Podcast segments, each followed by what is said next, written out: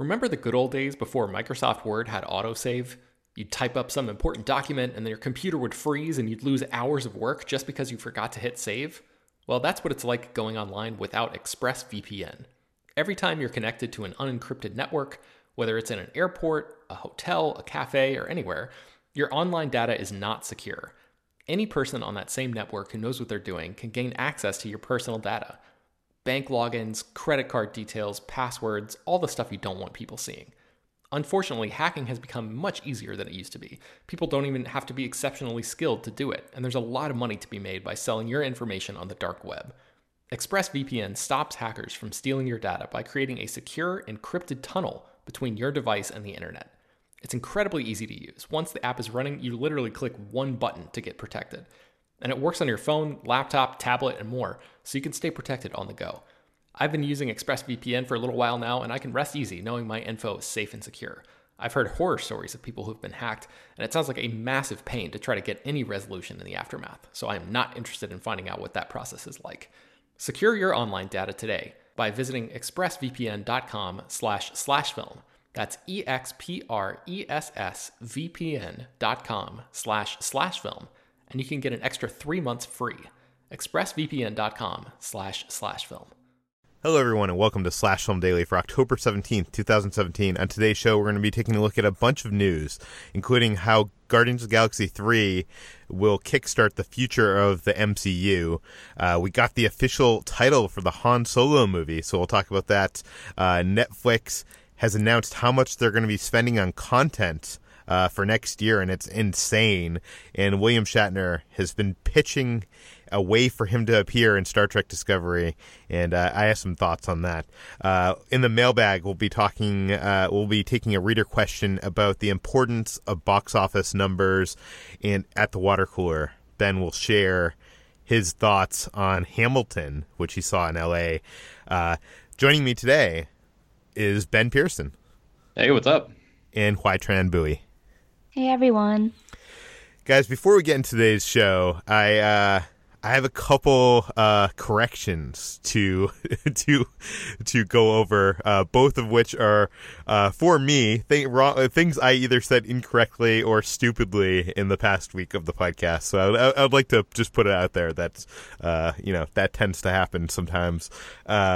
Tyler Smith pointed out uh, regarding Gambit's release date, which is uh, you know Valentine's Day weekend. I kind of noted that that was kind of strange and a weird time to put a you know comic book movie.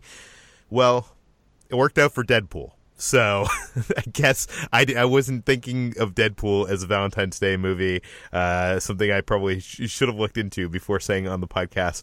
And another thing I um, incorrectly mentioned, we were talking about Tim Burton or uh, or directors getting uh, credit for movies that they're not responsible. And I mentioned that Tim Burton, uh, Tim Burton didn't direct Corpse Bride. He was the co-director of Corpse Bride. What I meant to say was he didn't direct A Nightmare Before Christmas. So yeah, those are my corrections. Let's uh let's now all stroll over to the water cooler because Ben has seen Hamilton uh, at its sh- at its uh, run in Los Angeles. I have not seen the show. I have not even heard a song from the show. I, I really don't know anything about Hamilton other than I, I love Lin's uh, work on Moana and uh, obviously Force Awakens. But uh, yes. So, HT, have you seen Hamilton or heard the soundtrack? I haven't yet, and I'm also in the same boat as you as before you went to see Hamilton. I've been trying to stay away from the soundtrack as much as possible to get a fresh experience of the show. Interesting. So I don't want to pull this into another spoiler conversation because oh, you guys no. have been talking a lot about spoilers uh, on the podcast in recent days. But that is the exact same approach that I took to it. I went into this uh, unsullied, as it were. I I spent two years avoiding every single song, every everything, and it was tough to do with the people that I follow on Twitter who are obsessed with the show and you know constantly quoting it and all that stuff it was it was very um you know a lot of people are like yeah it wouldn't be that difficult to avoid uh you know all references to hamilton but you don't follow the people i follow so it was uh it was pretty tough and i think uh, it paid off because it was an incredible experience. I um, I would. I mean, it's it's weird to talk about because it's been so long since the show came out and debuted and sort of became a phenomenon. It sort of feels like really old news at this point. So it's like, oh, I'm the jerk who's just like, hey, you should go see this because it's great. You're like, yeah, no kidding. That's what everybody's been saying for years and years. But um, it really is incredible, and the music is just, I mean, it's like next level stuff. Um, I don't really want to say too much about it because uh, I assume a lot of people haven't had the opportunity to see it yet, and if they're, you know, approaching it in the same way I did, um, I don't really want to say. I mean, too you, much you, about. You did know the kind of the premise of it, right? I mean, I basically I knew that there was something about not giving away a shot, and it was about Hamilton, and it was uh, all the songs were rap songs, and that's all I knew. Like I knew it was about, and also Alexander that the cast Hamilton. was was diverse, a diverse cast playing. No, I didn't these- even know that. Oh wow! Really? know that. Wow, Yeah. you stayed away from that. Yeah, uh, so it was incredible. Like just, I mean, walking in uh, that to that, you know, with that level of uh, of non information and just sort of being blown away like that. I, I was just really trying to preserve the experience of like imagining what it must have been like for the first people to go in to see that show, you know, in previews before it became like a big phenomenon or whatever. I just wanted to sort of try to have that for myself, uh, and I think I we managed to pull it off. So um, I will say briefly, and I'll write about this in the water cooler with like uh, later on uh, in the week with a little bit more detailed thoughts about the show itself. But uh, just briefly, I you know recently went to Boston, and uh, I also watched 1776, the musical movie that stars um, William Daniels, who's the actor who plays Mr. Feeney on Boy Meets World. He plays John Adams in that movie, and I think that 1776 is from maybe the 70s or, or the 80s or something. And I, I watched that movie for the first time recently. So all of my, uh, I guess, recent experiences about the early days, you know, learning about the early days of America really informed um, my viewing of Hamilton and, and sort of enhanced that experience of watching that show. And because otherwise I would have gone into it without having given a second thought to the founding fathers and all of that stuff since you know a history class that I probably had in high school or something. So uh, if you are planning to go see the show and you know nothing about it, I would say maybe yeah watch some other stuff, some sort of uh, extracurricular, uh, loosely related, adjacent uh, history related kind of stuff, just to sort of um, fill in some of the gaps and give you a little bit more uh, appreciation because it really worked out well for me. It, it feels like, at least from the little I know of it, it feels like you kind of have to know what happened to appreciate their take on it because it is a take on it. Do you know what I mean? Like it's uh, it's not the story; it's it's a version of the story. Does Yeah, I mean, it, it does a really good job of laying out the basic elements, but it sort of references a couple other historical historical figures that I wouldn't have really given much thought to um, otherwise. So it's you know just a little bit of, uh, Yeah, of yeah. things like that where it sort of enhances the overall um, vibe and and you know going into it fresh. Uh, I would definitely recommend if you have managed to stay spoiler free for it at this point. But uh, but yeah, it was really great. And I should say, I, since we have talked about spoilers, and people are probably wondering why have I stayed away from Hamilton? It's not that I don't want to see it; I want to see it. It's expensive uh, see here in LA, and I've been entering the lottery with no success.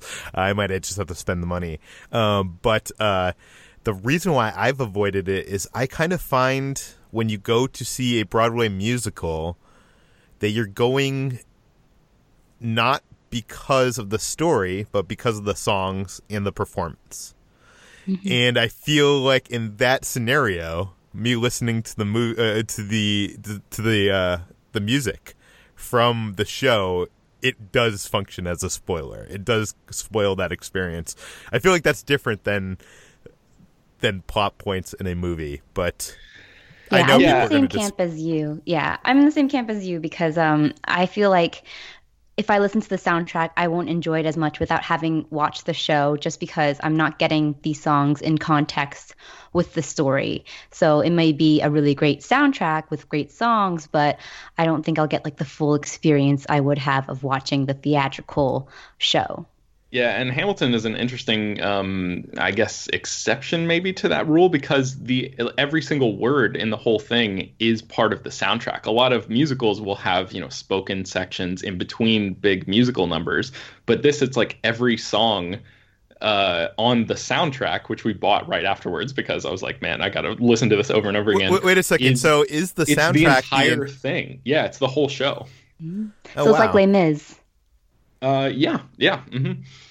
Okay, well, may, may, maybe I will check it out then, because it is a little bit of the context. Like, I don't listen to movie scores before I see the movie, not because I'm worried about them ruining things. Which, by the way, they had they have in the past. I remember episode one.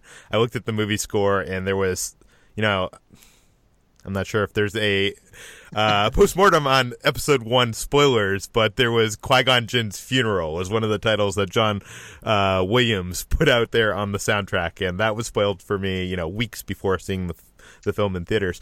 But that's not why I, I don't listen to movie scores. It's because I want to see them in context of the film before I listen to them on their own. Uh, yeah. For the same reason uh, HT uh, outlined. Um, but let's get into the news because we've already gone, you know, nine minutes on Hamilton, which I don't think people were expecting us to do. Sorry, guys. uh, it's fine. Uh, let's get back to Marvel, guys. Uh, Guardians of the Galaxy three. We we know that James Gunn has been saying that that was going to kind of kickstart, you know, uh, twenty years of film uh, uh, storylines for the MCU. But what we didn't know is where Mar- uh, Guardians of Galaxy three would fit in the timeline. We we still don't have a release date. Uh, Ben, we now know that it's going to kickstart Marvel's Phase 4. What do we know? That is correct. So recently, some headlines have been going around about a statement that Kevin Feige gave uh, in an interview with Uproxx, where he basically was talking about how the two Avengers movies are going to be the conclusion of an unprecedented 22 movie continuous story that the Marvel Cinematic Universe has been been building toward. And a lot of people have sort of misconstrued those comments into thinking that that means that the Marvel Cinematic Universe is coming to an end. And that's not exactly what he's saying. He's just saying that this particular specific story that they've been telling of the Avengers forming and, you know, dealing with the Infinity Stones and Thanos and all of that stuff, that is coming to an end.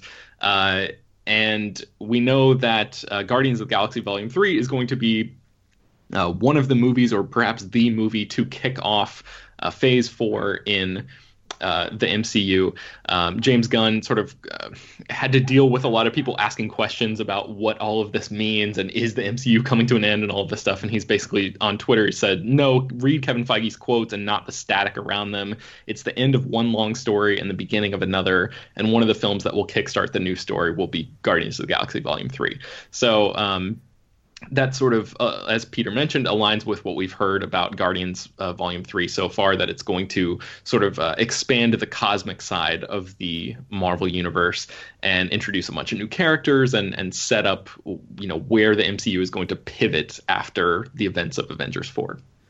That certainly sounds to me that they're going to be going more cosmic in the future. You know, it's there's only so many times that Earth can be in danger, and it seems like, you know, this next uh not just phase four, but you know, phase four, five, and six. I'm, I'm making this up in my head. Uh, it, has to be something bigger and grander. I mean, with all sequels, you have to get bigger and grander, or that's you know the Hollywood, uh, at least what what tends to happen. Um, but I think it, it's smarter them to go more cosmic with the future. HT, do you have any thoughts on this? I think it's interesting that uh, it is going more cosmic, and I do welcome that expansion of the Marvel Cinematic Universe.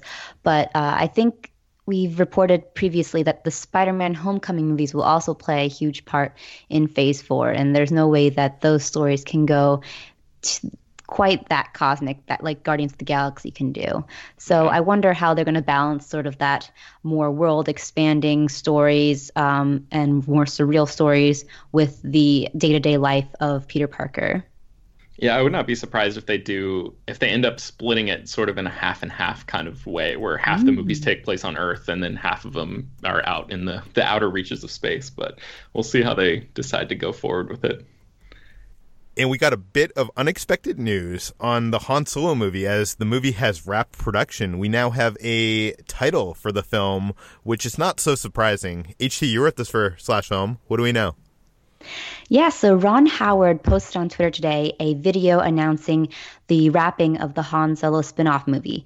And with that uh, video, he announced the official title for the film, which has remained untitled for the past two years since it was first announced. And that title is, drumroll, Solo, a Star Wars story.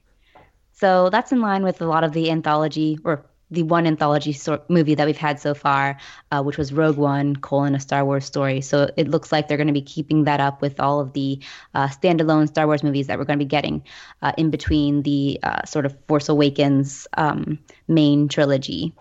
Um, so yeah, this is uh, big news. We we we expected it to be Han Solo, a Star Wars story, but it looks like it'll just be his uh, chosen surname.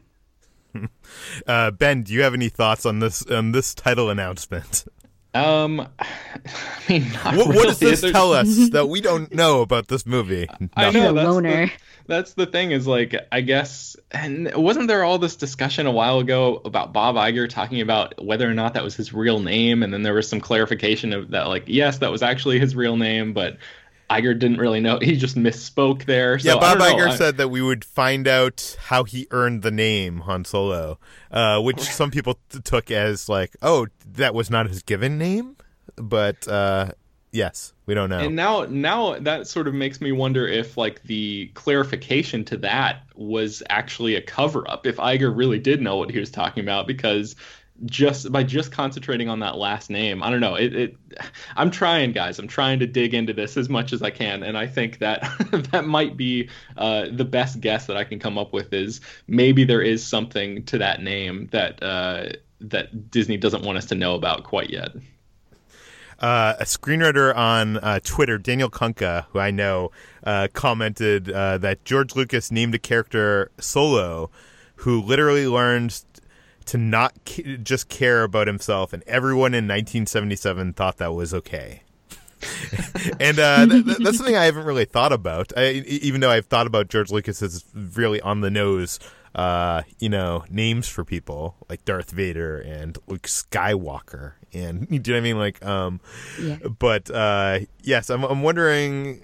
I'm wondering if this, if that could, if the name could be retconned by in some way. Um, who knows? And we also know it's like a big ensemble cast too. So you would think maybe with just concentrating on the word solo that it might be more about him but it, it seems like with all the people that we know are going to be in this movie that there's a lot of story spread around to a bunch of different people so uh, yeah it'll be interesting to see what that balance looks like in the final film moving on, Netflix has announced that they might spend upwards of $8 billion on content in 2018. That includes 80 original films.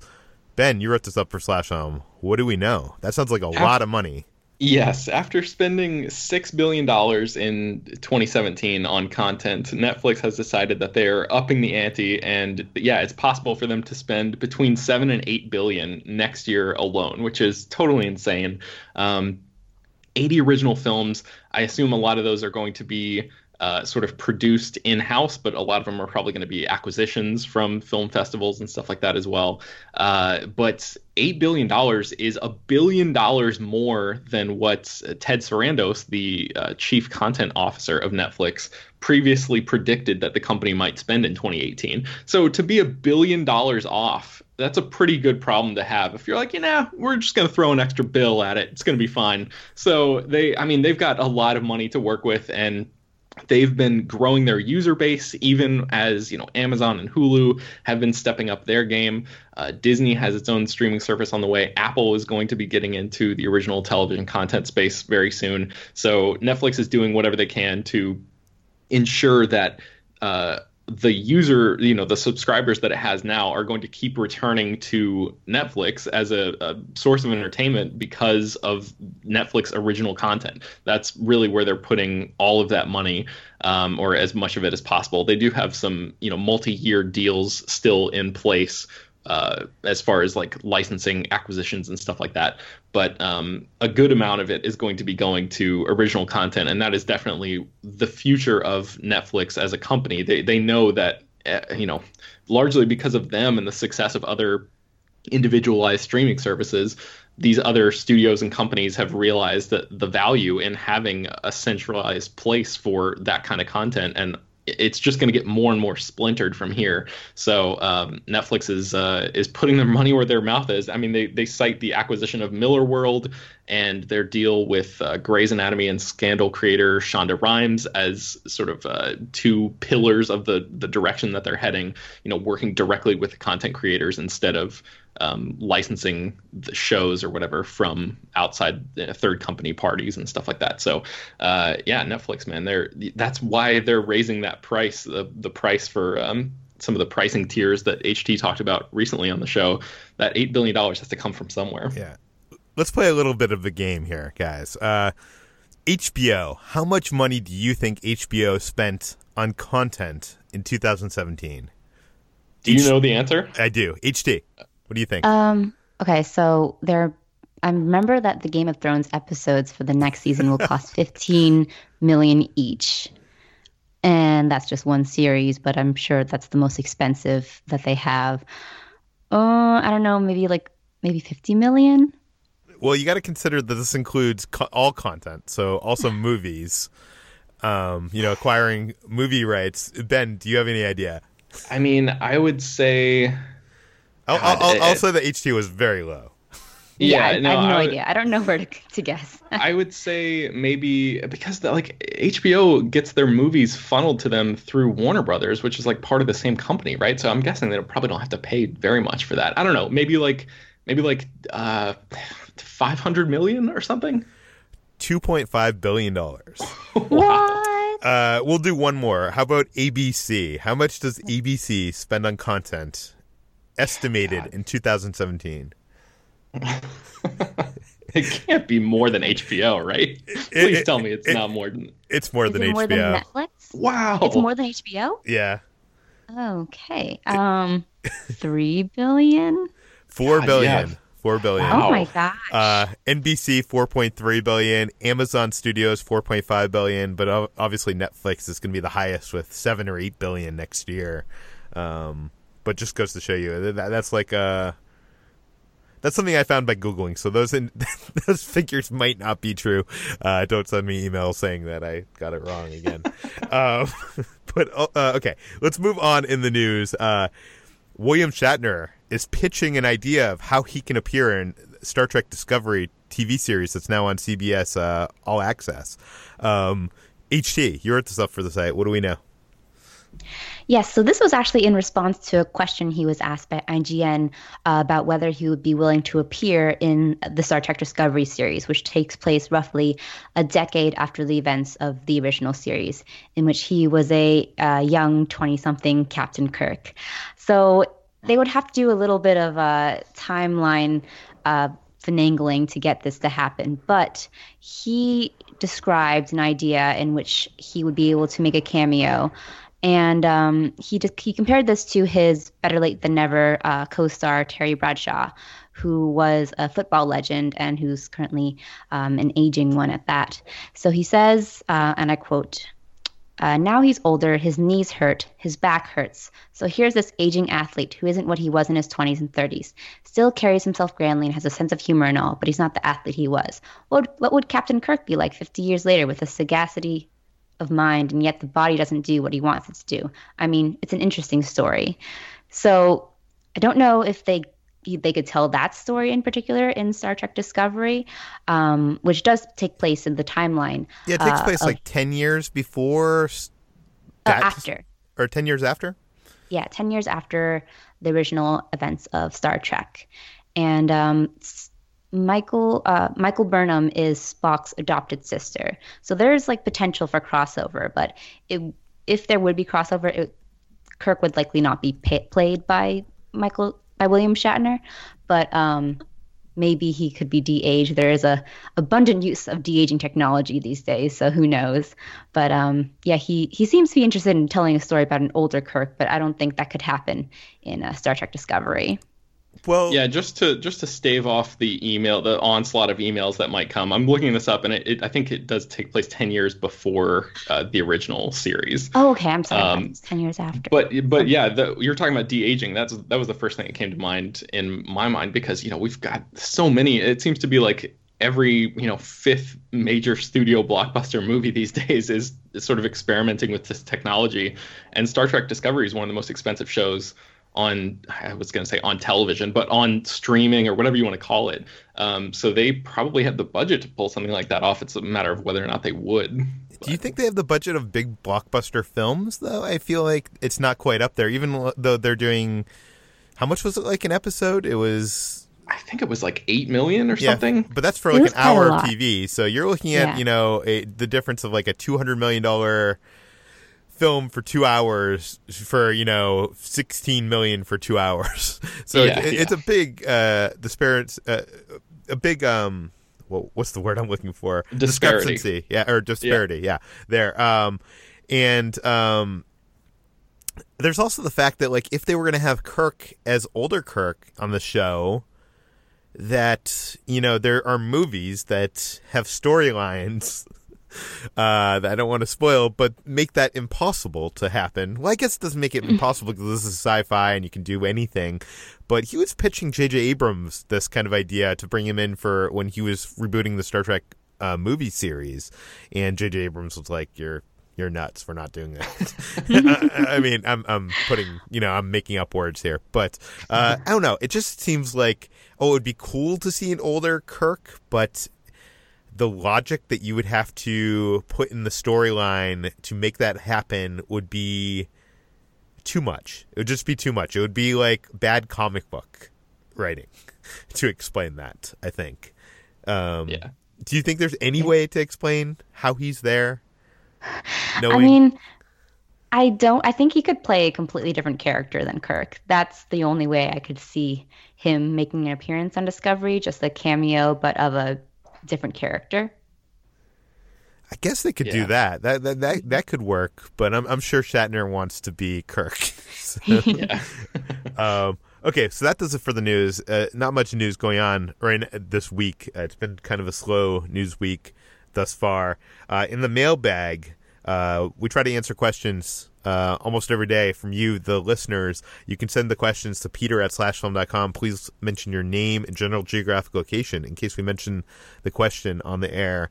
Logan in Seattle writes in uh, in response to the stu- the studios complaining about Rotten Tomatoes and Metacritic. He writes in uh, completely ridiculous arguments, if you ask me, and trying to understand what the real culprit is against movies of quality. The the reason I don't buy Rotten Tomatoes kills Hollywood thing is because of all the measures. Sorry, all the measurements. Blade Runner 2049 should have made billions. It had a great Rotten Tomato score, great Metacritic score, and IMDb scores, great early buzz. So why does one of this year's best films now feel like a failure to the masses? Well, I think that's because our obsession with box office results. And he he goes into, you know, you know, a friend, you know, he, he mentioned on, on Facebook that he was, people should see this movie. And the friend was like, oh, it only made this much money. It's, you know, it's probably not good. Uh, and I've seen that on Twitter before. I see, you know, there's, a, we, we put, we not as a site, um, but as a society and uh, the industry culture puts, I think, a great importance on box office numbers. So I guess the question, let's go through a couple questions here. Why are box office numbers reported everywhere? Ben? um, so I think it's something that where it seems like it's only been in the past few years where this has really become a big thing, and I, I wonder if it's the studios sort of pushing this or just uh, movie writers looking for a new angle on things. I mean, there's always been box office reporting, but it seems to have gotten more intense. And it seems like the gamif- gamification or something of Hollywood, where it's like, the studios, I'm sure, love that all of these fans are basically playing uh, fantasy studio executives and you know p- paying attention to all of the money and all of that stuff. It's just like an, a different avenue for people to um, explore the entertainment industry and, and that side of the movie business. But I think you know, we'll talk about this in a minute, but the idea that box office numbers are an indication of quality is sort of crazy. But I'm not quite sure why they're reported on um, quite as much as they are right now. Uh, HT, do you have any thoughts? Yeah, I don't know personally any uh, audience members who go to movies depending on uh, their box office success. Um, I know that it's become recently uh, more used as a litmus test for the um, success, overall success of a movie based on the studio executive side. So it, I'm not sure if like the audiences really take that into consideration though. See, so I would I would disagree with that. I think that sometimes it doesn't happen a lot, but sometimes there's a movie like Avatar that is doing, you know, bonkers business at the box office, and and there's kind of like, it's not just like you know it's part of pop culture and i need to go see it it's like i need to go see this thing that every you know that is making mm. all this money and i think it happens with you know there'll be like horror films like The Conjuring when that came out and was doing a huge but uh, you know business at the box office that people are like oh maybe I got to go see this thing. Um, and it's a weird or it earlier this year. Yeah. I wouldn't call that box office box office success though. I would say that is uh, down to word of mouth which I wouldn't conf- wouldn't um, conflate with with the two.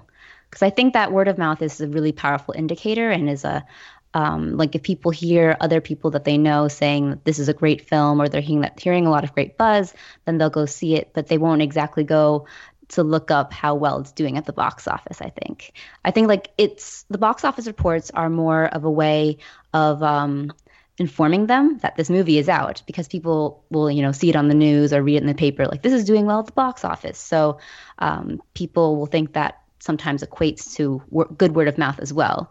So um, yeah, that was kind of a roundabout answer, but yeah, we and we should say that this is obviously the movie business. So there are a mm-hmm. lot of sites that, you know, it's all about making a profit. It's not about making an artistic endeavor uh, as much as people would like it to be. Uh, you know, these studios are, are, investing this money to get a return that is more than what they put into it. And, uh, you know, I guess every Monday we get all these sites, and actually it's become sooner. It's during the weekend. They know on Friday night what a movie is going to do for the weekend based on, you know, historical and all that kind of stuff. Um, usually down to like a million dollars. And, um, I, I think that's important from a business perspective, but I'm not sure it's important from our our perspective or from a fan perspective. It is interesting because we don't cover the box office uh, um, results every week. We did do the summer movie wager on on the site and on slash filmcast, um, so that was a bit of fun. Uh, we will cover box office when it's a big success or big failure, like you know when when it was doing you know huge uh, business. We, we we wrote about that because that was a film that we, we thought people should go see, and we and I, I think that that buzz does help a little bit. And I think when something fails big time, uh, you know, like Valerian or whatnot, you know, we talk about that as you know a, a major failure for that studio and as you know not just as an artistic endeavor but as for business but okay so let's get into what ben was hinting at is uh is box office is the box office number an indication of quality? HT. I don't I don't think that's the case usually. Um you what we see a lot of the time is that box office movies that do well at the box office are movies that are backed by the studios and are often made to be big hits and often the case with that is we don't really get quality films. Uh, we over the summer, we kind of saw a sort of subversion of that with movies like The Mummy and Baywatch failing uh, critically and commercially. But the case usually is like Pirates 5, that's going to be a guaranteed success. So a lot of money is going to be invested into it and it's going to do really well at the box office, but the reviews won't be over the moon. So yeah, and I, I think I, it has to do with them trying to hit the broadest possible audience. Like, so, so yes. they're writing these films to not, uh, you know, be smart or clever because that, you know, for people that, you know, don't want to think and go to the uh, movies, or do you know what I mean, or won't catch. Yeah, they that. have it down to an equation essentially.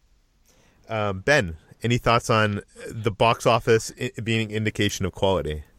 Yeah, I can't think of uh, any time when that's really been true. I think it's just coincidental when it happens to coincide. But I think Valerian is a good example, Peter. I didn't even see that movie. Uh, I haven't got a chance to yet, but I know a lot of people talking about how ambitious that film was and how you know packed full of ideas and like maybe Dane DeHaan's performance wasn't great, but it's still a movie worth seeing to make up your own mind about. And it just didn't really do very well at the box office. It, you know, it might be a huge flop, but that doesn't mean it's a bad movie. There's there's a you know, and a lot of what HT was talking about applies here too, where the studios will um, you know, sometimes they they have to sort of pick their horses, so to speak, as far as which ones they back and which ones they put the most money into the ad campaigns. A lot of times movies won't do well just because people don't know about them. They don't know that they're out, and but that doesn't mean that they're bad movies either. You know, um, mm-hmm. so th- there are a lot of factors that go into the stuff.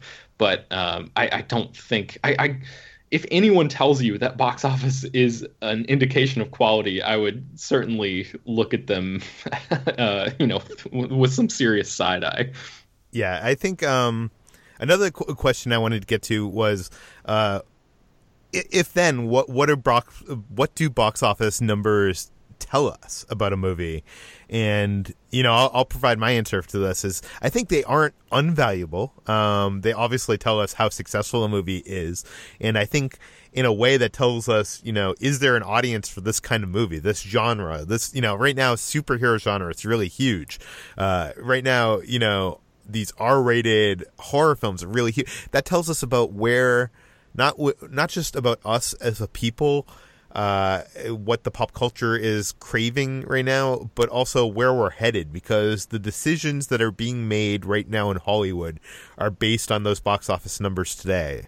And, you know, because it did huge numbers, we're going to see a ton of Stephen King adaptations in the future. We're going to see a ton of R rated movies in the future, you know, because Deadpool did so well. You know, that's that's why we're to see uh, all these comic book movies that are pushing the R. And uh, I think it's important in that way because when you see the success of failure of things, like you see the failure of Valerian, you know that we're not going to get these ambitious sci-fi, you know, space operas, uh, other than like you know probably Star Wars and that kind of and what Marvel's doing.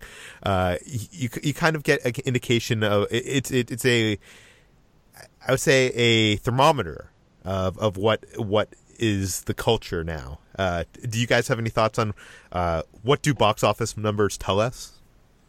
Yeah, I agree with that. I think when it comes down to it, Hollywood is a business, and these box office numbers are a huge part of that business because uh, nowadays the movie industry and the movie landscape is kind of overtaken by high high budget blockbusters and or either either that or low budget uh, indie movies. And you don't see a lot of the mid budget films uh, where you see some more of that creative. Um, those creative leaps, but um, because movies are bigger budget and they're trying to reach a wider wider audience, we have to see like executives want to see whether that will be a success or not. And it's an indicator of whether we will continue to see uh, those kind of films or those or sequels, for example, which is also a huge part of the movie landscape. So yeah, I completely agree with you, Peter. It's it's basically just um, uh, the gauging the audience interest in these kind of stories and these kind of movies, and continuing along that path of uh, creative and narrative storytelling. Oh, and w- one last thing, because we were talking about spoilers, and this discussion will never end. Um, you know, a lot of people are pointing out that Blade Runner 2049, that the the marketing for that campaign was so secretive, didn't reveal almost anything about the plot whatsoever or the characters, didn't tell us anything. It just kind of presented a mood. Uh, that that was the reason for that film failing. Is that true? Who knows? You know, there's no way to indicate if that that is the case. But I think something like that, when when a, a film like Blade Runner 2049 uh, fails in this respect and people are blaming the marketing, you know, in the future you're going to see, you know, you're not going to you're you're not going to see advertising campaigns that are as uh, spoiler light as that, as teasery as that, and you know, so it it also affects things like marketing. It's not just the films that we're getting. Ben, what are your yeah, thoughts? That, that's a good point. I mean, I think you guys have have pretty much nailed it there. Um, I think describing it as a thermometer is a really good way to go about it because it's basically just um, yeah indicating whether or not we're going to see a lot of the same thing. I mean, looking at the, the only thing that box office numbers for me are are um, the only value that they have. They don't have a value for me as far as determining whether or not I'm going to go see something, but it's more of like um, I guess enhancing the the like uh, knowing how something is performing overseas, for example, you know, it does a really good job of of sort of giving you an idea of whether or not um, a movie is going to be able to uh, you know get a sequel that it maybe wouldn't have otherwise uh, because it flopped in the U.S. I'm thinking of like Pacific Rim Uprising or something like that. You know, where you can look at box office numbers uh, domestically and internationally, and those tell a story as well. So maybe that that sort of crafts a separate narrative of you know how the movie is doing than um, than just looking at. I just can't get my mind around the idea that somebody would look at the box office receipts and say, "Oh, what this movie only made." $10 million this weekend nah screw that i'm not going to see it because that's just it's insane to me i want to point out that um, the interesting thing about blade runner Blade Runner 2049 is that people are kind of pointing fingers at the marketing or the fact that it's a sequel or the fact that um, it's not along the lines of a typical Hollywood film uh, or the box office uh, value, uh, box office records, I'm assuming. Um, so I know I have a lot of casual moviegoers in my family, and I know for a fact that they would not enjoy Blade Runner 2049 in the theater because it's so ambitious and so uh, moody and slow. And I think it's a gorgeous, lovely film, but it's not a film for everyone. And I think that's interesting because we do gauge, you know, the success of a film based off of, you know, this the financial success and that sort of spills down to uh, the critical and the um, sort of the buzz around it. Uh, but if it's not a movie that still appeals to a large number of people, I think that it that's kind of that's that was kind of the case with Blade Runner 2049. Um, I think it's it's not because of marketing or box office numbers in that case. It's just because it's such an ambitious and different film that people are choosing not to see it because they know they won't enjoy it. Fair enough. that makes sense. Yeah. Mm-hmm. Um, I think we've gone in depth on this box office discussion. Uh, if you have a question for us, send it to peter at slashfilm.com. Please leave your name and general geographic location. Uh, you can find more Ben at Ben Paris on Twitter. You can find more of HT at H Tran Bui on Twitter and the Millennial Falcon podcast. Uh, you can find me at Slash Film. You can find all the articles discussed today on slashfilm.com. Uh, this podcast is published every weekday on Slash Film on iTunes, Google Play, Overcast, all the popular podcast apps. Please go to iTunes, give us a rating, give us a review, share this podcast with your friends and family, help us out, spread the word, and we'll see you tomorrow.